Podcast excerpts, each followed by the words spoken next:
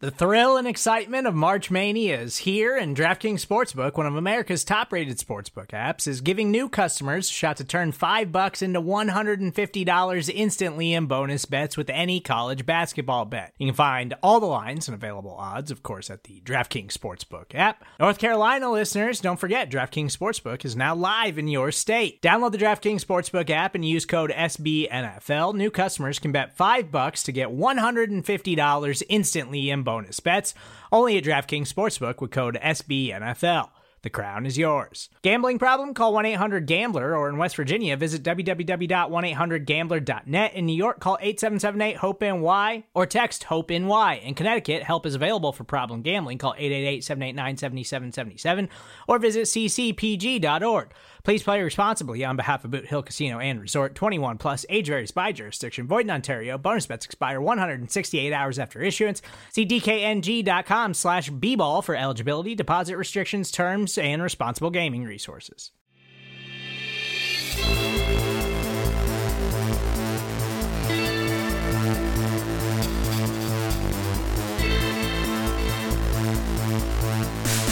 The SB Nation NFL show is on the clock, and we've got a banger for you today. I'm your host, Michael Kist, and let's set the table for what you're about to hear today and next week here at the SB Nation NFL show. And if you like what we got on deck, remember subscribe, rate, and review in Apple Podcasts or wherever you get your pods. All right, we're less than a week away from the 2021 NFL Draft, and as such, this is what we're calling our Digital Row kickoff event. You're going to hear four interviews in this show. First up is our own Rob Stats Guerrera talking with ESPN's Mike Greenberg about covering the draft from a media perspective. Then it's my chat with Los Angeles Rams wide receiver Robert Woods and I had a lot of fun with Robert on that one, talking about how rookie wide receivers transition to the pros and a ton more. After that, I've got Mike Renner, lead draft analyst for Pro Football Focus. We're going to dig into the top non QB prospects in the draft. And finally, I am joined by a dear friend, Benjamin Solak of Bleeding Green Nation and the Draft Network, where we sift through the nonsense and smoke that's surrounding the 49ers third overall selection. Plus, we'll get into some of the most talented day two guys that could or should sneak into the back end of the first round. All great conversations, so I'm excited to bring those to you. And I'm also excited to tell you about what we've got going on next week. Starting next week, Monday Football Monday is going to be mocking it up. On Tuesday, we've got a bevy of local experts from our team communities chopping it up about the state of their respective divisions going into the draft, what could happen, what could screw their team over, what could happen inside each division. On Wednesday, we're going to take you inside the war room to really uncover what it's like for teams as they prepare and execute the NFL draft. And to do that, we've brought in former Jets general manager and Dolphins executive Mike Tannenbaum. On Thursday, we're going to get you up to date with everything that's happened during the week to get you primed and ready for the big SB Nation NFL show live stream. That's right, live for the first night of the draft. You'll be able to check us out on a plethora of different platforms. We'll have talent from the SB Nation NFL show all over it. We're bringing in, again, our local experts to analyze their team's respective selections. It's going to be a blast. We'll be taking questions from the audience as well. So come join us and have a great time with the awesome team that we have put together here at SB Nation for the SB Nation NFL show live stream during night one of the NFL draft. We'll also be wrapping up the draft with recaps. I mean, look, we've got this thing covered from every angle, and word on the street is we're going to be joined by North Dakota State quarterback Trey Lance for an interview next week. Potential top five pick right there, telling us what's going through his head before his life completely changes.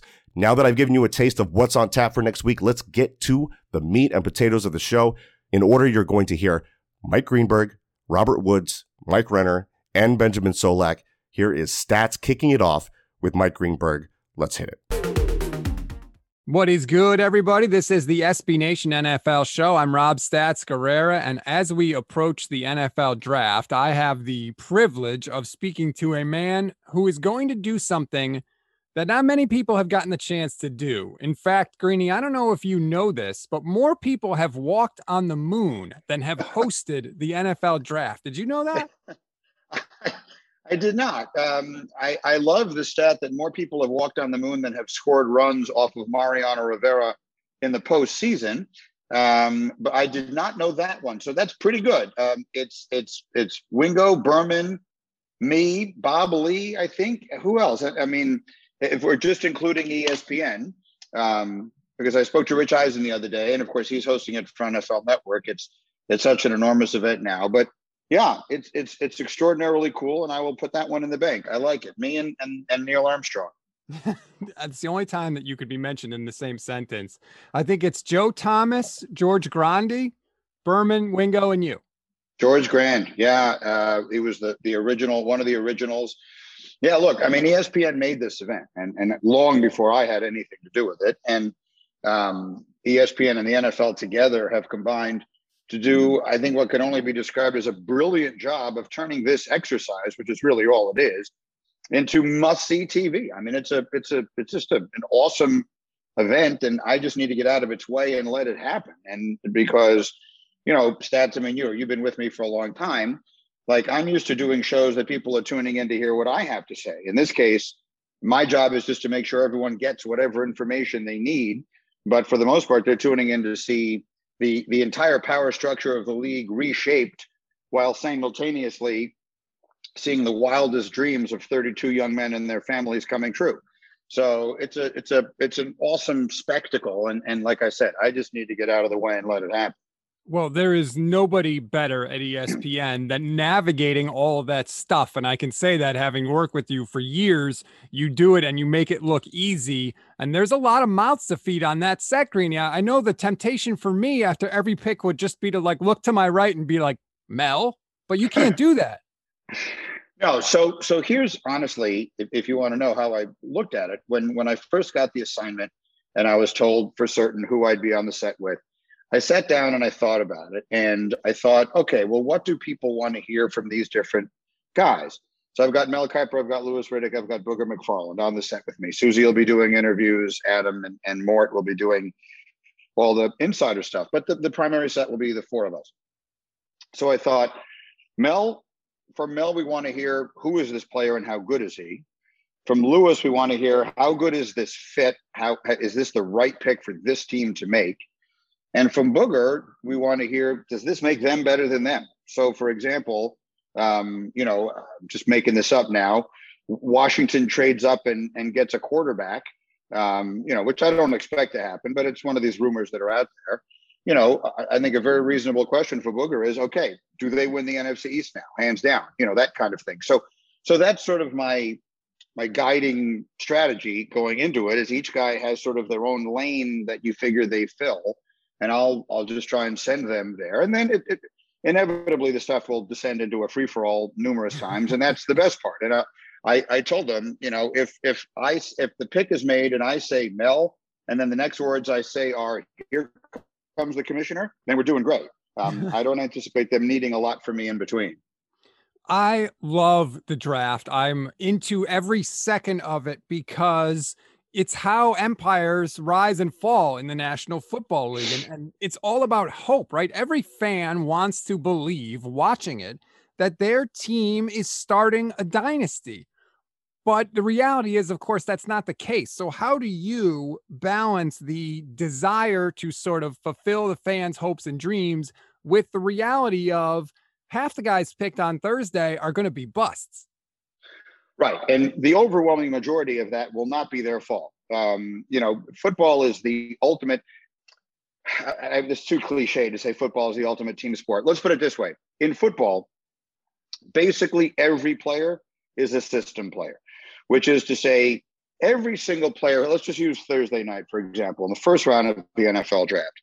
Every player who will be drafted that night has definitively demonstrated they are talented enough, skilled enough, fast and strong enough to succeed in the NFL if utilized properly. If wherever they go, um, they, their their strengths are accentuated and their weaknesses are minimized. And the unsuccessful franchises are unsuccessful because they do the opposite of that, because they take the best available player and say, okay, this guy, he's so good, I'm taking him. But what he did really well in college was this, but I'm going to have him do this. And that guy is the guy who becomes a bust. Obviously, there are some exceptions to that. Some guys are just busts because they don't have the intestinal fortitude, they get the money and they don't care anymore. I mean, there, there are exceptions. But by and large, I blame the teams much more than the players for most of the picks that go wrong. So I think the best we can do on the night of the draft is evaluate what are the strengths of this player, what makes them so good, and how do they fit into this place they just took. And how do we project that? Okay, what I'm just going to make up an example. The Baltimore Ravens, who could use, you know, a, a big physical receiver who can go up and catch 50 50 balls because they don't have necessarily the most pinpoint accurate quarterback. So they don't take Elijah Moore, the little slot guy who's small and inside and fast, and you need to put the ball on the button. But they take Terrace Marshall, the, the, the big physical receiver out of LSU, who'll just run down the field and you throw it up there and he'll jump up and catch half of them. Um, if the, the good teams will take that guy, they'll take Terrace Marshall. Does this pick make sense? The bad teams in that situation will take the wrong guy because they project him as a better player than the other guy. So that's what we can do. The best we can do is, is analyze the fit. How does this guy fit into what this team needs and what does it mean? That that seems to me to be a sensible way to approach this. 100% agree. Circumstance dictates so much of this. And I remember you saying back in the Mike and Mike days, uh, um, it always stuck out to me because at the time I thought you were crazy, and now I see the, wisdom behind the words. You had said that if Al Toon had been drafted by the 49ers and Bill Walsh, not that he would have become Jerry Rice, but he would have had a much, much better career than he ultimately ended up happening because of the circumstance, the quarterback, the system, and everything that's around you. Yes, I'll give you. That's correct. That was my father actually who originally said that. Um, but but but what I will say is, I'll give you a much more. I'll give you a much updated example of that. Thank you. If Sam Darnold had been drafted by the Kansas City Chiefs into the exact circumstances Patrick Mahomes was, now they were not in the same draft class; they were one year apart. But work with me. If they were, if if that, if Sam Darnold, if you just picked him up and put him where Patrick Mahomes has been from the minute Mahomes got drafted, Sam Darnold will be a star in the NFL today. I'm not saying we'd be saying he's the greatest quarterback of all time like we are with Mahomes, but he'd be a star. And if Patrick Mahomes had been drafted into the exact circumstances that Sam Darnold has been drafted into, and everything else had gone the same, with I mean, the Jets are about to have their fourth coach in three years and all the rest of that, they'd be looking for another quarterback right now. That's just the way it goes. And we'd be calling Patrick Mahomes a bust. And, and obviously, Patrick Mahomes has all the talent and uh, ability in the world to become a great quarterback. And so that's what it's about. The, the franchise is look, this is a perfect example of this on the day that you and I are having this conversation. The Steelers just extended Mike Tomlin three more years. That's called organizational stability. What does that mean? It means hiring people you believe in and giving them a chance to fail every once in a while. And Mike Tomlin candidly has not, not at all. He hasn't even had a losing season. But the point is, you ride through some of the downs along with the ups because you believe in the people that you have hired.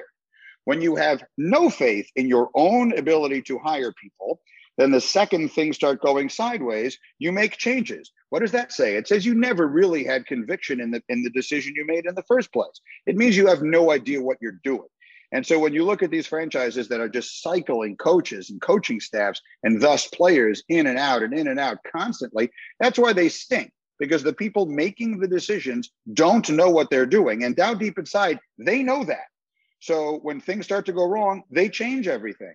Now, the Steelers are the opposite of that. And that that is why they don't always win the championship every year, but generally speaking, they're always good. And when they have a down year or two, they know how to sort of put it back together again because they have competent people in place and they trust them to do the job.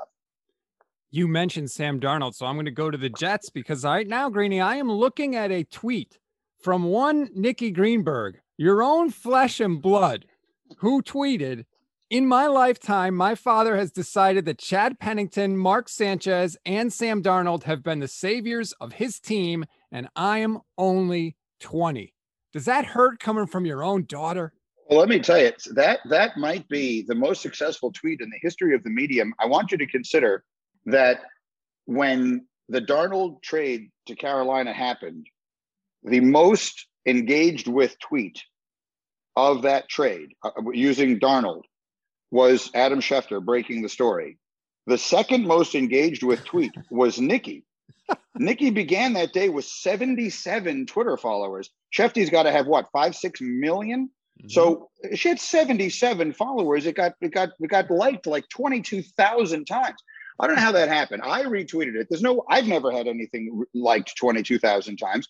So obviously it must have gotten picked up somewhere else. I don't know where, but someone must have picked that up and posted it, and people just started rolling with it. So it is hilarious. Look, Nikki has lived with this her entire life. Uh, she remembers what it was like back when the Jets were actually playing playoff games and she was wearing a Santonio Holmes jersey, wow. even though she didn't know who Santonio Holmes was. Um, and, you know, it's been a very long time. Um, so, yes, my, my daughter is very well aware that there was a time when the Jets were good, and that was a time when we were much happier in our house on Sundays. Uh, by the way, as a Niner fan, as another a fan of a team that's going to be picking a quarterback, you should be happy with Zach Wilson. I am telling you now, just as a little heads up for you, the pick is going to be Justin Fields. I don't care what anybody says, Mel Schefter. It's me. I'm in this thing every day, knee deep with the Niners, Greeny. Don't buy into the Mac Jones. It is Justin Fields, and do not be shocked at all when it happens. Okay, so so this is just so funny to me. So Everyone is telling us it's going to be Mac Jones. You're telling me it's, it's going to be Justin Fields. From the minute they made the trade, my gut was that it was going to be Trey Lance. And and the reason is, and look, I've never seen until I got this assignment, I'd never seen Trey Lance play a snap in my entire life. But the more you dive into it, the more it really feels like Trey Lance may have an upside that is is the greatest of any of the quarterbacks in this draft, maybe even including the first one. Um, and the question is going to be to the point we were making earlier: who can unlock that? Who can take the ridiculous athleticism, the ridiculous arm talent, the ridiculous um, natural leadership, uh, you know, personality that he seems to have, and figure out the right way to use it? Because he's only played 17 games and they all came in the lower level, and we all know the reasons. But I've always thought Kyle Shanahan struck me as the kind of person who himself thought he could do that. And it has never in the in my life made sense to me to trade two number one picks to go up to get Mac Jones. I mean, if you wanted Kirk Cousins that badly, you could have gotten him for a lot less than that. And that to me is what Mac Jones looks like. So I'm with you. I, I've thought it would be Trey Lance. It would make a lot more sense to me if it's Justin Fields than it would if it's Mac Jones. If it's Mac Jones, I will I'm with you at least on that that I'll go that far, I'll be really surprised. Yeah, there's no chance you want a guy that gives you accuracy and mobility. That's the one thing that the 49ers haven't had. It's and it's bit them in big time spots over and over again. So it is going to be Justin Fields. I'm just want to make sure that that someone at ESPN knows that it will be Justin Fields because I don't hear that coming from Bristol a lot. So now you know and there are no more surprises. The draft. Well, I'd love you to be right. I, I, honestly, because it would it would add a level of intrigue. You know, my biggest concern hosting that night is just if everything start. You know, all these drafts are defined by the quarterbacks, and if everything kind of goes exactly as expected, then boom, boom, boom, they start falling. And now, you know, we're at pick number eight, and all the quarterbacks are off the board, and everything went kind of according to Hoyle, and it's a it, it could has the potential to be a little bit of a ho hum affair the minute you get something like that that totally changes up what everyone expects now we're now we're talking. So i'm 100% hoping that you were right. And there is no better person to guide you through the potential craziness than mike greenberg. The draft is thursday april 29th on espn and pretty much everywhere at 8 p.m eastern time. You will be hosting greeny. You are going to crush it as usual. And i thank you for the time today. Good to see you stats. Thanks my man Special thank you to Mike Greenberg for joining us. Now let's kick it to my interview with Rams wide receiver Robert Woods as we join the conversation with Woods explaining his reaction to Matthew Stafford coming to LA. Okay, you know, Matthew Stafford is accomplished quarterback, uh, always getting it done in the passing game, always one of the top leaders in, in yards. So to to bring him over to our offense, uh, our caliber of receivers, uh, our our coach um, caliber of coaching, I think it's a it's a great matchup for for everyone to get Stafford in his offense. I would I would agree with you there. I, am a big big Stafford guy. Let's let's dig into your game though a little bit. And with the NFL draft uh, coming up, maybe we could talk about it like this. When I look at your, please don't take this the wrong way. When I look at your combine and I look at your film, I don't see that testing reflected in your play. What were people missing about your game if they were just looking at the measurables when you were coming out? Uh, I would say you just gotta look at the player. Obviously, uh, numbers numbers are numbers. Um, four three, four four, four five. I mean, they're not that much far apart. Yeah. Um, in the spaces that we're running, but really, you just gotta look at the guy. I mean, like I never shied from any level of competition from high school. Always went to all the, the top camps and competed with the, the best ones. Um, I wasn't just ranked number one uh, receiver and, and, coming out of high school because, or athlete because of, of size. It was literally because I was going up and competing against who people labeled were top guys and I were able to compete and, and improve myself with them as well as going to USC, uh, being a freshman starter, offensive uh, freshman of the year, All American at USC, and really you just got to look at the, the history. Obviously, um, Biletnikoff finalist, but when you look at the type of player uh, who I am, you know, I, I don't shy away from competition. I don't shy away from contact, and I think you see that now being displayed in my game is that I, I go across the middle, I, I I block defensive ends. I get handoffs. I'm, I'm the kind of guy that, that, does whatever it takes to help his team win. And I would say, and, and do it pretty well as well. Yeah, I would agree. And I want to dig into something you said there. This is actually one of the questions I had for you. Because I remember sitting down to your film a few years ago, and the first thing I saw was about three or four like really tough catches over the middle in traffic, like in succession what's going through your mind when you're knifing through the teeth of a defense and trying to make a play while like also not trying to get your head taken off, obviously. Yeah, at that point, uh, I always, even just like, you know, like in those movies, you're you're falling through just that blank space and it's just that black hole. That's that's me running across the middle of the field. It's just in football. That's that's all I can focus on. There's no fans, there's no defenders, and it's almost like as soon as you catch that ball or touch that ball, it's boom, it's, it's back to reality. It's like it all snaps back. Yeah. Um, I would say that's kind of how I am. You got to go across fearless. Obviously, you trust in your quarterback to protect you with the ball placement. Um, but other than that, is is fearless. You running through the ball, and I'm expecting not to get hit. I'm expecting to split these guys or, or, or barely miss the defender. So really, I, I'm not expecting contact. I'm expecting yards after catch. I like that, and and and part of that is setting things up. And I'm a, I'm a big fan of your route running, your technique. W- was nailing those things down like a big difficulty spike coming from the NFL? Like, what were some of the differences between setting guys up in college as opposed to the NFL? Yeah, that's that's a great question. I would say uh, college and everything under you just you're just running, you're just running your route. And I would say even early on in my career, uh, I was just out there running the routes, just getting to a spot fast. Like, you want me here? All right, I'm here. Yeah. Um, but now I would say it's a it's a savviness, a timing. Um, I know how to be deceptive with guys with my eyes, uh, with the speeds I'm running. So really, uh, at this point in my career, I'm I'm playing with different foot techniques. I'm playing with my speed. I'm running full speed. I'm throttling down. I'm looking a different way and running another way.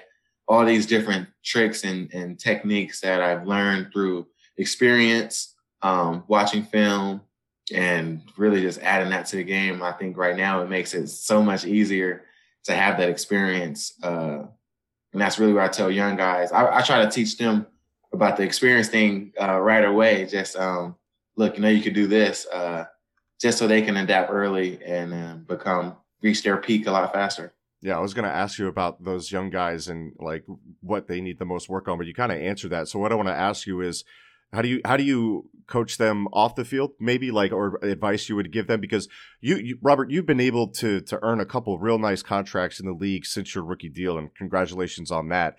What's your advice to the young fellows getting drafted like this year when it comes to their money and that and that rookie contract that sounds like a lot of money, but for a lot of people that I've talked with, doesn't doesn't really last, and and there's a lot of different components of that. But what's what's your advice to them there? Yeah, I, I was so excited when I first signed my rookie contract.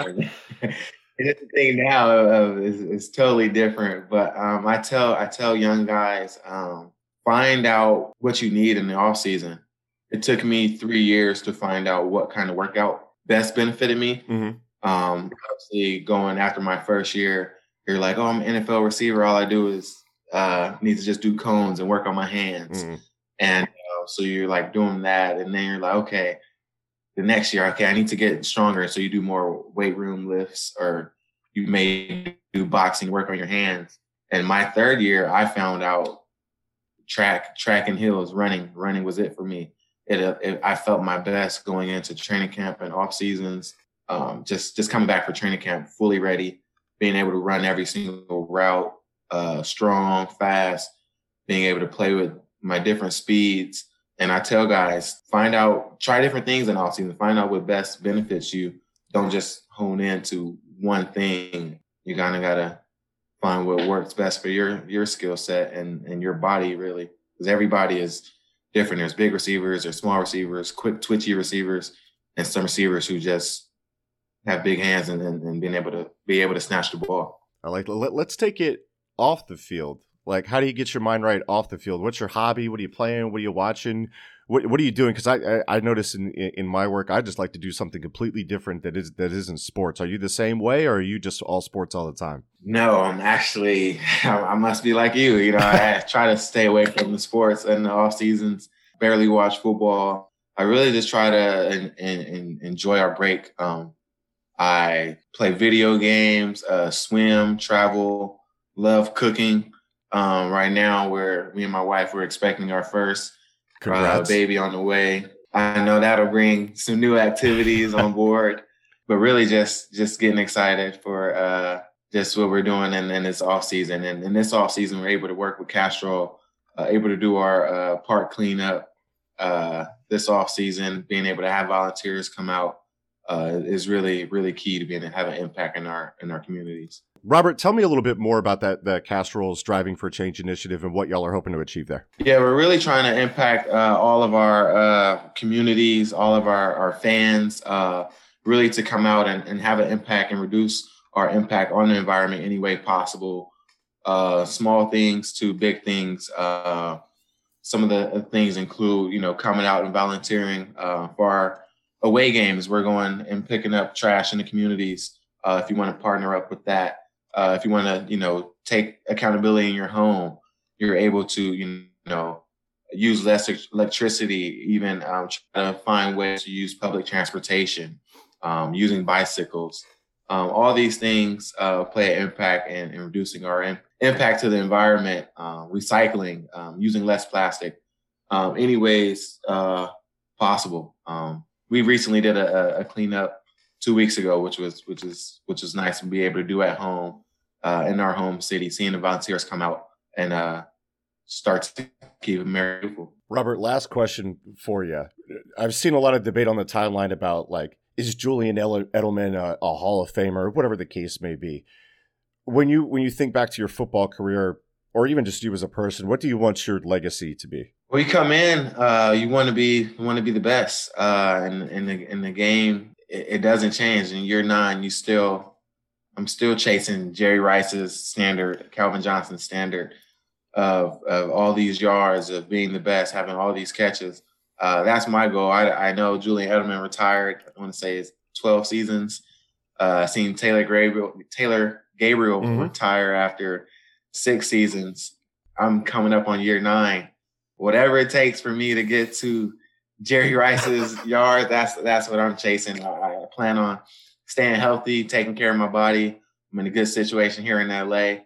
Um, so plan to be the best. I'm chasing Jerry Jerry Rice's standard. I love it. I love it. Thank you so much for the time, Robert. I'm a I'm a big fan of your game, and I appreciate you taking a moment to talk with me. Thanks, Michael. Thanks uh, for the questions too. Pretty great. Absolutely, man. Thank you. Robert Woods, so underrated. Okay, quick break. And then we'll be back with Mike Renner of PFF and Benjamin Solak of Bleeding Green Nation and the Draft Network. Support for this show comes from Sylvan Learning. As a parent, you want your child to have every opportunity, but giving them the tools they need to tackle every challenge, that takes a team. Now more than ever, educational support tailored exactly to what your child needs can make all the difference. That's why parents have trusted Sylvan Learning for 45 years as the ultimate teammate in their child's educational journey, instilling in them a love for learning and a passion for reaching the next level. And Sylvan's Insight Assessment can identify gaps in learning and areas that could be of concern for your child. It's a 360 degree view into your child's learning that you can't find anywhere else and helps ensure that your child didn't miss something in school that might put them at a disadvantage in the future. And right now, it's the best price of the year at $29. Go to sylvan29.com to learn more and get your child's assessment for only $29. That's S Y L V A N 29.com. Mike, welcome back to the SB Nation NFL show. How you doing, brother? Doing great. Good to be back, brother. I'm glad to have you here with us as we go into this week of the NFL draft. And Mike, as the lead draft analyst for Pro Football Focus, I think it's pretty obvious what we're here to talk about. So let's do it. Let's talk some 2021 NFL draft. Uh, what I wanted to run through here is some of the top of the board non quarterback prospects. So we're talking outside of Trevor Lawrence, Zach Wilson, Justin Fields, who run one, two, three on your board. And and speaking of which, I'm pulling that information from the 2021 NFL Draft Guide from Pro Football Focus, which you had a big hand in. Uh, tell the gentle listeners about yet another great product that you guys uh, cooked up with your team there. Yeah, I mean we got 300 player profiles in this guide, and they got all the stats and grades that you know on the NFL side. You get them all for now for the college players as well and you got team pages that have biggest needs, how well they've drafted in past years, all the stuff you could possibly want. And if you use the promo code actually draft 30, it's only seven bucks with any subscription you get. It is only seven. The, the cheapest subscription is seven bucks. You get a draft guide and I think that's pretty good value. So yeah. draft 30 it is packed with content. So I would agree that that is uh, definitely a great value. Look, so like I said, we're, we're putting aside the quarterbacks today and we're getting right into it. We're, let's look at the top here. Uh, some of the guys obviously have been broken down to down to death. Like whether it's uh, Sewell from Oregon, Pitts from Florida, we know about these guys. We also know about Ja'Marr Chase, but let, us go to number six on your board. Somebody known as a top evaluator in the NFL said that LSU's Ja'Marr Chase was the best wide receiver prospect since Julio Jones back in 2011. Um, do you agree with that? Does it matter? Should he be talked about in that Julio tier? What went through your head when you saw that take? Whew, I mean, Julio wasn't even the first wide receiver drafted in 2011. It was uh, AJ right. Green, but I, I, didn't I didn't evaluate Sammy Watkins. That was before our time doing this at PFF. Uh, I did evaluate Amari Cooper coming out that's that's a toss up to me. Him versus Amari Cooper. Okay. They both have their strengths and weaknesses. I think Amari Cooper is a little bit better of a route runner coming out because also you got to see his junior year, which was his ma- massive year. Chase's sophomore year was his massive year. So that one, honestly, splitting hairs at that point. You just they're guys you know are going to come in and be number one receivers. Like you just you know that's the level of physicality we're working with. That's the level of production we're working with, and just how clean they are as receivers. There's not really a lot of this isn't like drafting Corey Davis fifth overall. It's a different level of prospect. But, but like you said, you go back to it and it feels revisionist. You could have made the case for a lot of wide receivers, including Amari yeah. Cooper, and I would make that case that he's up there with, with Ja'Marr Chase. And I'm not trying to poo poo uh, Ja'Marr Chase here, but that was just a scorcher of a take I wanted to uh, kind of deal with. Yeah, I mean, Watkins was a hell of a prospect, too. Yes. I mean, teams gave up, the Bills gave up a future first rounder just to go right. get him. Like people thought of him in that same light, too. So yeah, and he was like the obvious, like this guy is like a top five talent, like that year at, at mm-hmm. Clemson and whatnot. And then he had the foot injury and some weird things in his career and whatnot. But let's actually keep it with wide receivers. Let's go to eighth and the ninth players on the PFF uh, board here. We'll keep it with the uh, with the wideouts. Alabama wide receivers Jaylen Waddle and DeVonta Smith. What are a gun to your head? Uh, who's your who's your guy? And like what, if anything, separates them? That's the thing. They both have their high end strengths. Uh, for De- DeVonta Smith, it's his route running ability. Uh, the guy just gets off the line scrimmage, he gets open, he is as clean as it gets as a prospect in that regard. Jaylen Waddle, it's a level of athleticism that, that no one else can touch. Like yeah. that guy, straight line to his left, to his right, backwards. He's just as quick as it gets, any which way as explosive as it gets to the position, like it, just a special athlete, and then has really good ball skills. Like is a talented route runner in his own right. So you're splitting hairs. What do you want in your offense, honestly? Between yeah. even even the conversation between them and Chase, it's like, do you want that guy's going to take the top off the defense? That's you're going to draft Jaylen Waddle. Then, if you really want a speed threat or a speed receiver in your offense, you're going to draft Jaylen Waddle. Do you want, you know, a guy you're going to trust to run slants, comebacks, full route tree, whatever you want? That's probably going to be DeVonta Smith then. Like it, okay. it really is kind of a what are you going to ask this guy to do that's what's going to be the deciding factor. They're not that dissimilar in terms of just pure how much talent you're working with here. Is that is it kind of like the difference between Henry Ruggs and Jerry Jeudy, right? Like, what are you asking this wide receiver to do? Obviously, I'm not comparing them directly, but it is kind of that question, right? Do you want to take the top off, or do you want a more complete guy? Is that is that fair? Um, I, I think this one's even more splitting hairs than last year. Like last year, Jeudy could you know, get deep. He could do a lot of things well. Like Ruggs was going to be a limited to that. Right. I don't think Waddle's going to be limited to that. Like okay. Henry Ruggs was just going to be your deep guy in your offense. I don't see that as being Jaylen Waddle. Like he can run a full route tree. He can get open on other stuff. He's just, he also is small and not necessarily, you're not going to probably put them on the outside as an X and say, Hey, go run that route tree every single, you know, static alignment. Let them do that. Right. And, and speaking of like playing to the strengths and what you're drafting a guy for, like another water gun to your head scenario happens with the 12th and 14th players on your board here. You've got Alabama corner Patrick Surtain, and you've got South Carolina's corner Jaycee Horn. And I'll tell you, Mike, I put on Horn and I immediately got Jalen Ramsey vibes. Not putting him in that tier, and that's probably unfair to make that comp, so I won't make that comp mm-hmm. directly, but it's hard it's hard to avoid those vibes when you watch Horn, at least in my opinion. And, and look, success for these guys could depend on what kind of defense they get drafted into. So if you're looking for like their best possible scheme fits, like what works best for these two? Yeah, I get what you're saying about Horn though. Like you go back yeah. and watch Jalen Ramsey's tape, guys don't beat up opposing wide receivers like that in right. college. That doesn't happen. You, you got to be you're on a different level. Those guys are, like I said, Horn's on a different level. Ramsey is on a different level in the physicality to play with. Now, I think the thing about Ramsey was you could see him he had played safety. He had right. played slot at mm-hmm. Florida State. You saw him do a bunch of different things and do that. With Horn, it's like in press is what he does. And when he's not in press, it's like, ooh, this is not the same guy. Yeah. He's not nearly going to be as versatile as, uh, you know, Jalen Ramsey was slash is. So I think that's the biggest thing is like Horn's got to go to a press man team or press three, you know, press head, press whatever team. Yeah. Surtain doesn't necessarily. Now he's very good in press himself. Probably the most technically sound and like solid cornerback quite easily in this draft. Just not a lot of holes in his game, but then you don't see the high end dominance or like the lockdown his side of the field against one guy. You, you never really saw that. Saw him getting beaten deep by you know guys like Josh Palmer, Tennessee wide receiver. Where it's like, yeah, you really shouldn't get beaten deep by that guy, yeah. but he did a couple times, and so he's never really has awful reps, but then is never really, like I said, locking down his side of the field. So I think Surtain's the one I just I feel safer about him if I'm, you know, more of a versatile defense that's not going to just play press man. But if you're playing press man, that's your thing.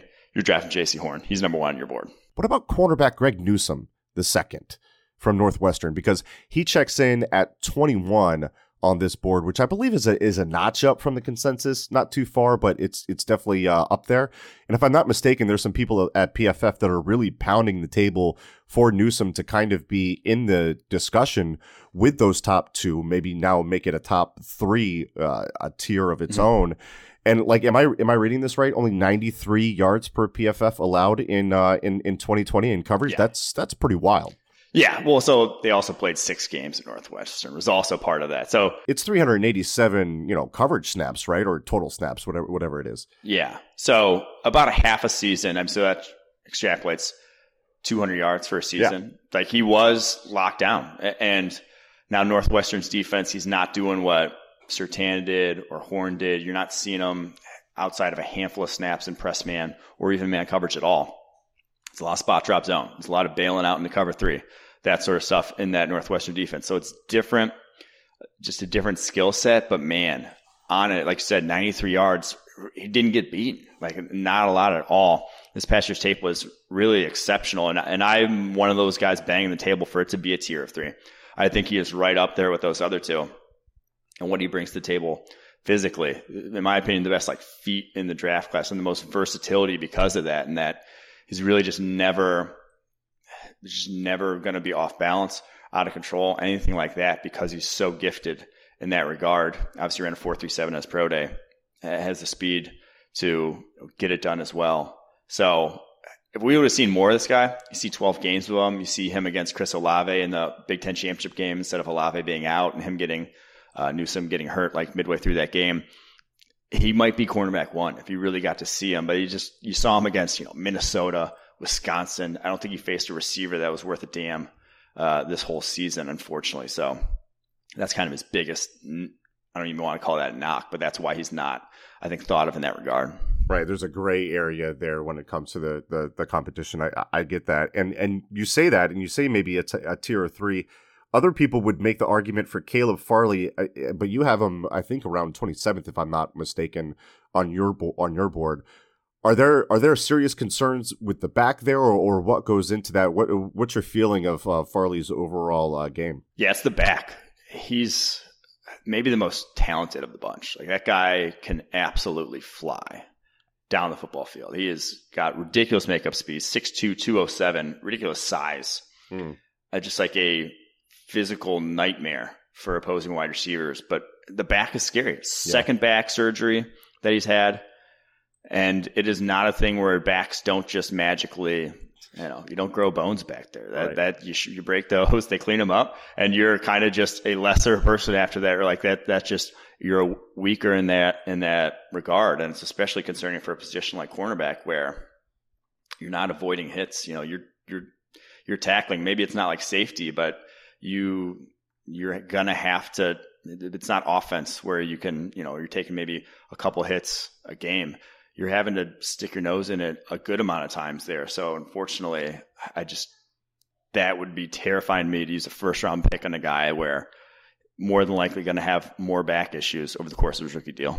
Yeah, that scares the crap out of me. Let, let, us go back to a guy that, that you're higher on than the consensus. This time, I think there is a massive difference. I'm talking about Walker Little, tackle, Stanford, checks in at 24th overall in the guide here, substantially higher than I've seen at, at other places, just about everywhere. What's up with that, Mike? Explain that to me. So, okay. He was very good. It's more apples to apples here. His sophomore tape compared to anyone else's sophomore tape in this class not named Penei Sewell was about as good, like about as good as it gets as sophomore tape as an offensive tackle. Now, we saw him for 72 snaps since then. I think since he's turned 20 years old, he's played 72 snaps of football, whereas every other top tackle has played, besides Sewell, has played over 750 snaps. Like you saw full seasons of them. You got to see that development. You got to see them take that next step. With Little, you know, as well as he played as a sophomore and like as highly talked about as he was at Stanford by the coaching staff there, no one gets, not a lot of guys get worse along the offensive line. You would have seen that progression. We just didn't get to. And so, like, I, I truly believe like you could be getting a guy who is a much, much better player than even 26th ranked on the board, than even where he is on the PFF board, even like in the mid 20s. But that, the fact that we just didn't get to see that development, like I said, uh, he has been putting in the work. I know firsthand that he has, and like goes to his pro day and blows it up with his change of direction drills and basically his all around athletic profile. I'm going to buy into that. Now, do I still draft that guy in the first round if I'm sitting there knowing that maybe I get him in second or maybe that like the NFL might not be as high on him because of that? That's a different question altogether, but I'm just ranking the talent of these guys. And I do think that he truly is like has that level of lockdown left tackle potential. All right, I'm I'm I'm, I'm picking up what you're putting down. What do you think is your most controversial take going into this draft? Maybe my most is Jayson Oweh being. I would draft this guy pretty highly. Uh, I think a lot of people are poo pooing Oweh, the Penn State defensive end. Mm-hmm. Didn't have a sack this last year, and people are saying, you know. So your most controversial takes is is sacks don't matter. It, yeah, I mean, is that go watch the tape, and if like it was he wasn't hyper productive as pass rusher, but it was not zero sacks. Like he was getting the job done, just didn't get home because he had like what four and a half sacks. Like he had sacks last year and wasn't even a starter. So uh, to me, what his sort of athletic profile is, the single best athletic profile I've ever seen from a defensive end. Like any for any time we have from since 2000, since we have like verified athletic testing numbers. The guy is a absolute freak of nature, and how much that helps you at the at defensive end, like how much that makes your life easier and how much development is basically predicated on having that those caliber of physical tools. Hmm. I'm going to buy in, especially since the guy's only been playing football since 2016, new to the game, had played basketball his whole life, and then only just switched to football later on in high school. So, I'm, uh, I think he'll get there. And I'd rather take the chance on a guy who has those than a guy who's maybe been like somewhat productive, but is nowhere near that level of a- athlete. Mike, thank you so much for joining us here on the SB Nation NFL show. I really appreciate you you coming on as a as a returning guest, a friend of the show, oh, yeah. and a and a and a personal friend, a friend to me. Uh, Mike, last thing, you know, let the listeners know again where they can find you, where they can find your stuff. Plug whatever you want, man. Fire away. Yeah, you can find me on Twitter at PFF underscore Mike. And like I said, any subscription gets you a draft guide. And right now, the promo code draft30 gets you 30% off. So we think that's a steal. Thanks, Mike. Shout out Mike Renner for joining us. Let's get to the last but not least chat with my dear friend Benjamin Solak. Let's hit it.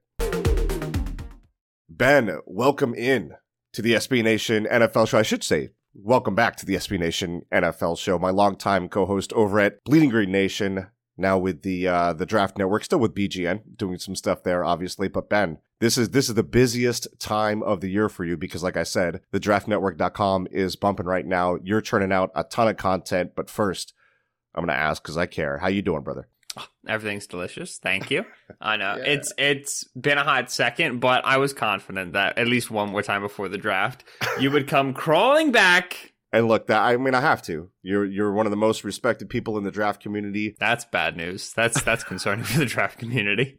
it's a tumultuous time in the draft community right now, and yeah. you're really taking advantage of that. So let's kind of uh, dig into some of the the major storyline here. So what we'll do is we'll we'll talk about the pick at three because it looks like pick one, Trevor Lawrence, pick two, Zach Wilson. Those look like locks. We'll talk about pick three and everything going on there. And then we'll get at some some guys that you like in the day two range, some some great values, or some guys that you really like that you may think will will slip into the back end of round one because they're so talented. But first, let, let's let's dial in on pick 3 mm-hmm. the San Francisco 49ers. And there was a couple elements that I was telling you this before the show, but as I look at the betting odds right now, Mac Jones still the still the favorite there at the third overall pick. The odds I'm seeing right now as of Thursday, uh, minus 150 for Mac Jones, plus 160 for Justin Fields to be the third overall pick for the 49ers.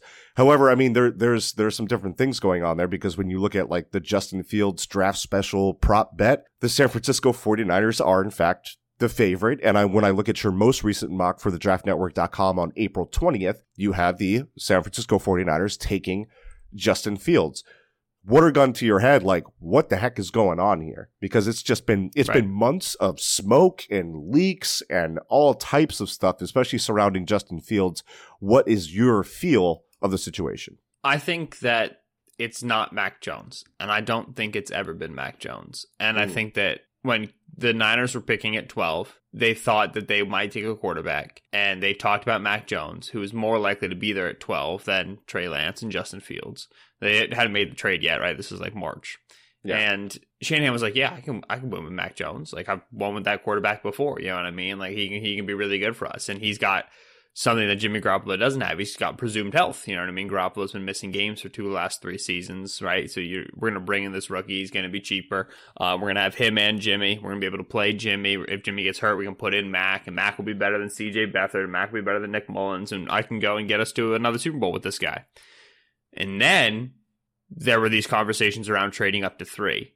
And I think that when it was talked about in the building, it was okay, we can stay at 12 and maybe get Mac. We can also trade up to three, and obviously Mac will still be there, but also Justin Fields might be there and Trey Lance might be there. Uh, mm. Are those players worth that trade up? And clearly the answer was yes, because the Niners gave away multiple other first round picks to trade up, right? So it's the cost of 12 this year, plus another first round pick, plus another first round pick, which you don't pay for a player similar in mold to other players currently in the NFL who you've already won games with. You right. pay that for a, an elite player. You pay it for a top 10% player. So that trade up indicates to me it's not Mac Jones. It is Justin Fields or Trey Lance. Who is it among the two? You tell me. Like, I don't know. This is like, we have no idea. It, Mac has been the betting favorite. Justin Fields became the betting favorite for a little bit. Trey Lance's odds spiked uh, after his pro day, right? It was Shanahan it was like re- reported that Shanahan was kind of in the design phase with his pro day for whatever reason. Uh, and now it's kind of back to Mac, small favorite, Fields close second, Lance distant third. Uh, I think that it's a toss up between Fields and Lance. I've heard from people that Lance is John Lynch's guy. I've heard from people that Fields is Shanahan's guy. Uh, so I don't know if one of those is a lie or if they're reconciling their differences with fisticuffs or what the situation is. I don't think it's Mac. I think that we're going to hear either Fields or Lance. Who it is, have me back on the show at like Thursday at 7:45 p.m. and maybe I can tell you. But up until then, I don't know. Well, so Ben's going to join us for the uh, the NFL show live stream and going to be on with us all night. He just now committed to that. Yeah, there it Ben. is, baby. I mean, really, what it, what it boils down to, and, and you can give me a short answer on this because I, I I think it's pretty straightforward, is all this stuff about Justin Fields coming out, right?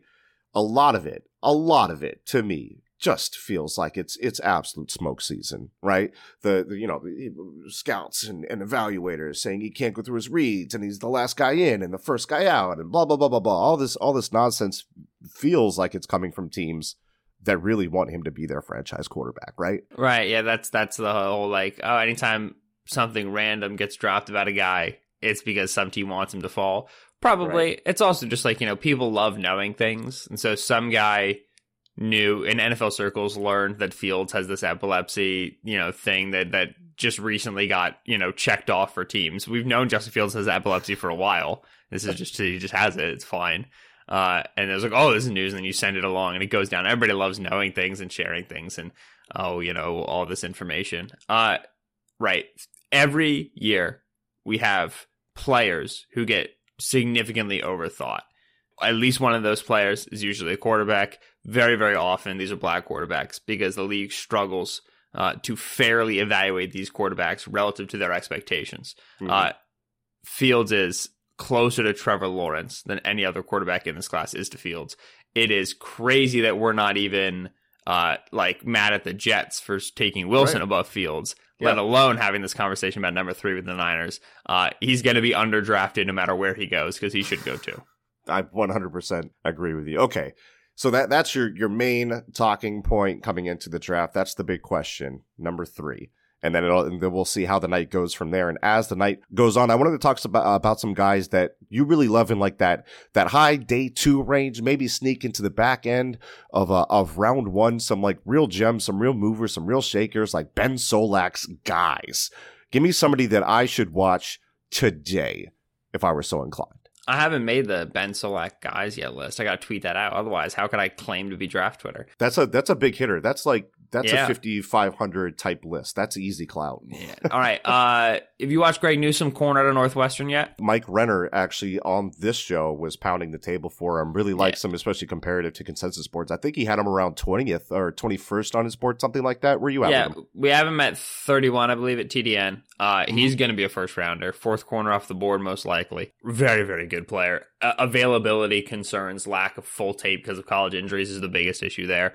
Uh, very scheme diverse, maybe the best zone cover corner right now in the league in terms of like off man coming out in this class. Yeah. Uh, that that that kid can play. Uh, so I'm big on on Greg Newsome. Uh, Liam Eichenberg, the tackle out of Notre Dame, came in with he's he's your sub 33 inch arms, but still extremely good at the position. So oh darn, we're gonna play him at tackle, and oh darn, he's gonna be good, even though he doesn't have 33 inch arms. right. Uh, so real big fan of Liam Eichenberg, just like three year Notre Dame starter, as polished as they come, plug and play. Like when people talk about the the Chiefs at 31 being stuck at tackle, to me, like just Eichenberg, just just going to start like right away and be totally fine. I don't think the length is a problem, so I'm in on that. The safety class is a weak class this year. Trevon Moehrig out of TCU is going to go round one, and then it's a lot of guys afterward that are kind of uh, uh, incomplete players, inconsistent players to whatever degrees. Two guys that I really like are Talanoa Hufanga at a U, uh, USC. Uh, 215 pounds he played at, and in 2019 he was like a box linebacker for them. They'd put him up on the edge, they'd blitz, the sort of Jamal Adams role. And then in 2020 they were like, "We need a deep safety. Go be a deep safety." And he was like, "I'm not fast," and they're like, "Yeah, we don't care." Uh, and he had like good ball production, um, but he can't. He's not a deep deep middle player in the league. Uh, he ran he he cut mass to like 200 pounds and ran a four six. You know what I mean? This is not Yeah, a fast yeah. dude. Um, but he's extremely instinctive. He's very explosive. He's a good hitter. Uh, so Talanoa Hufanga, if you're looking for a box safety, and then James Wiggins uh, out of Cincinnati, who they called the freak. there in that in that program. He tested better than I think all but two other safeties in this class. Multiple year starter. Uh, Cincinnati has like a pretty weird structure defense. He has reps in single high, has reps coming down as a split safety, his reps lining up in the box in the nickel. He did a ton of stuff for them. Uh, ACL injury, so he's a little bit of a health concern, but I don't think he's like a, a round one candidate. But day two for sure, James Wiggins. Uh, and who's I want to think of one more guy who could like sneak and surprise into round one that people aren't talking about. Well, let, give me give me somebody who you you've known me for a long time, and you really know like my type, right? Mhm. And, and I tend to fall in love with a cornerback and a safety uh, in every draft cycle and tend to be higher on them than like anybody else. Like I was I was huge on Darnell Savage. I loved Nasir Adderley. I loved Justin Reid. We both did actually. We we loved Jessie Bates and so on and so forth. You know like my type. Mhm. What about like my type guys like at, at, at safety? Who who's the guy would like everybody would have in like the late second? I'd be like, he's a first rounder. Right. It's tr- it's not a good class. Okay, Uh, okay. So right, it, it, it is tricky in terms of a single high player like Bates or Reed. yeah. Nobody. Uh, okay. maybe we would disagree on like Richie Grant or Jevon Holland, who are viewed as top guys. Uh, Jamar Johnson, maybe. Okay, I'm not sure Jamar has the gas necessary to play deep middle, like with Im- with impact. Um, but he is he's he's that like you call it instinctive because sometimes he's super risky type. You know what I mean? Uh, it's like oh he's he's aggressive. Uh, you know sometimes I just don't think he knows what he's looking at. So he runs a little hot and cold right now. Um, but his impact plays are really really the high caliber. They're special and they're a lot of fun. Uh, that so kind of seems like uh Darnell Savage's tape where it's just like he's always coming downhill and he's just he's he's around it. That's what I was thinking of when I was talking about when I was Yeah. when I when I saw him and I was like, oh, you know what? Like from a Darnell Savage perspective, you could like him, but right that in terms of guys who are going to play the roof and and be that that safety blanket you want in the back end, it's Trevon Moehrig to me, and then nobody, right? Like Andre Okay. Cisco out of Syracuse, Richie Grant at UCF, Jamar Johnson out of Indiana. All these guys like could play deep middle, but I think you're going to run into problems. If you want to go deeper, it's Tyree Gillespie out of Mizzou and Darrick Forrest out of Cincinnati. Both of those guys, I think, can end up deep middle safeties in this class who matter and are impactful. I'm not sure you're going to get it from them in year one. Gillespie's a little bit more athletically limited. He's a multi-year starter. I think he's going to be. You could get him out there in year one and be fine. Darrick Forrest is awesome. Um, but he, they, like I said, that structure in Cincinnati was pretty weird. Uh, and so Yeah. he spent a lot of time just sitting 20, 22 yards back and just policing a middle of the field that nobody was going to throw to anyway. So he's a little bit unmeasured in that in that regards. What about what about cornerback? Because you know, I I- actually we can we could dial back to a guy that you mentioned before. Like you, you said, you I love Jaire Alexander. Loved him, Mhm. loved him, loved him coming out. Who who was the guy? Was it was it Asante? Asante Samuel Jr. So that's one. Who else at corner do you think I would just be like swooning over? Did you not watch Asante? I have watched Asante. I, I really like Asante. Like Okay, that's good. that's my I- guy. you were right. I, I wanted to make sure that I got you with that one. All right. So Yeah. further in the Asante mold is Elijah Molden out of Washington. Uh, Mm. 5'10, 190, best tackler in the entire world. Uh, tremendous transitional quicks, unbelievable zone instincts, is small. You know what I mean? And so it's it's like uh, if I'm playing as heavy cover two as any team in the league, I can maybe sneak him in an outside corner. But uh, as it stands with his frame, he's probably going to be a nickel. And honestly, with the way he plays in short zones, you kind of want him playing in, in the slot because you want him having those routes developing behind him and baiting quarterbacks into throws. Uh, but he's really solid in that regard. In terms of an actual outside corner, Paulson Adebo out of Stanford, he doesn't have like Asante and Jaire have the attitude, and Adebo doesn't have the attitude. He's much more so chill. Uh, Mhm. much, much more so CB2 vibes, not CB1 vibes. You know what I mean? um, but uh, ex four star wide receiver recruit, great hands, great route recognition, really, really nice click and close. Uh, and he can more so than Samuel. And this makes this is a good connection to Jaire. More so than Mm. Samuel, he can play man and zone because he has the length to do it. And that's the thing about Jaire is even at his size, he's a really good man cover corner. I don't think that's going to be true of Asante. Uh, Adebo can play man, and then he's really effective in, in zone as well. You just don't get the uh, the entertaining reps on film of him just absolutely jawing at, a wide receiver. He just blanked up. Adebo doesn't really have that vibe. You, I love that you know that I love that vibe. You know that I love the all chirp team, right? Like I like Right. guys like uh the the the La Tech guy, Amik Robertson, 5'8", 187, right? Going up against Texas, he was going up against like a 6'5", 222 dude, and then and then an even bigger dude after that, and like he's pressing these guys and he's barking at him and he's doing all this stuff, and it's like a little chihuahua nipping at him, everything like that. Right. Kary Vincent Jr., uh, slot at LSU, opted Yeah. out for 2020, played in 2019. That's your guy. Just way too small to be talking the way he's talking. Just not not respectful in the slightest. Absolutely love to see it. If your cornerback has his mouthpiece in more than out, I'm probably out on him. That's Right. feel about it. It's like Jalen Ramsey lining up before the snap. That thing better be hanging off the face mask because you got something to say. you just see the head bobbing and the John going on. All right. All right, Ben. Great suggestions there. I appreciate you joining us here on the SB Nation NFL show as we inch closer to the 2021 NFL draft. Let the gentle listeners know. I mean, probably they know where you are, but let them know where to find you on social, what you're up to. Plug whatever you want, man. Fire away. Yeah, no. So the Draft Network, we are going to be live all week, draft week, starting on Monday. And so if you follow us on social at the Draft Network, that's the spot. I'm on Twitter at Benjamin Solak, which is S O L A K. Uh, and yeah, we're just pumping out mocks and fits and final scouting reports all for the next. What is it now? Ten days, eight days? I don't know what day of the week it is. At this point, I'm just content machine. Sometime the sun will rise on Thursday.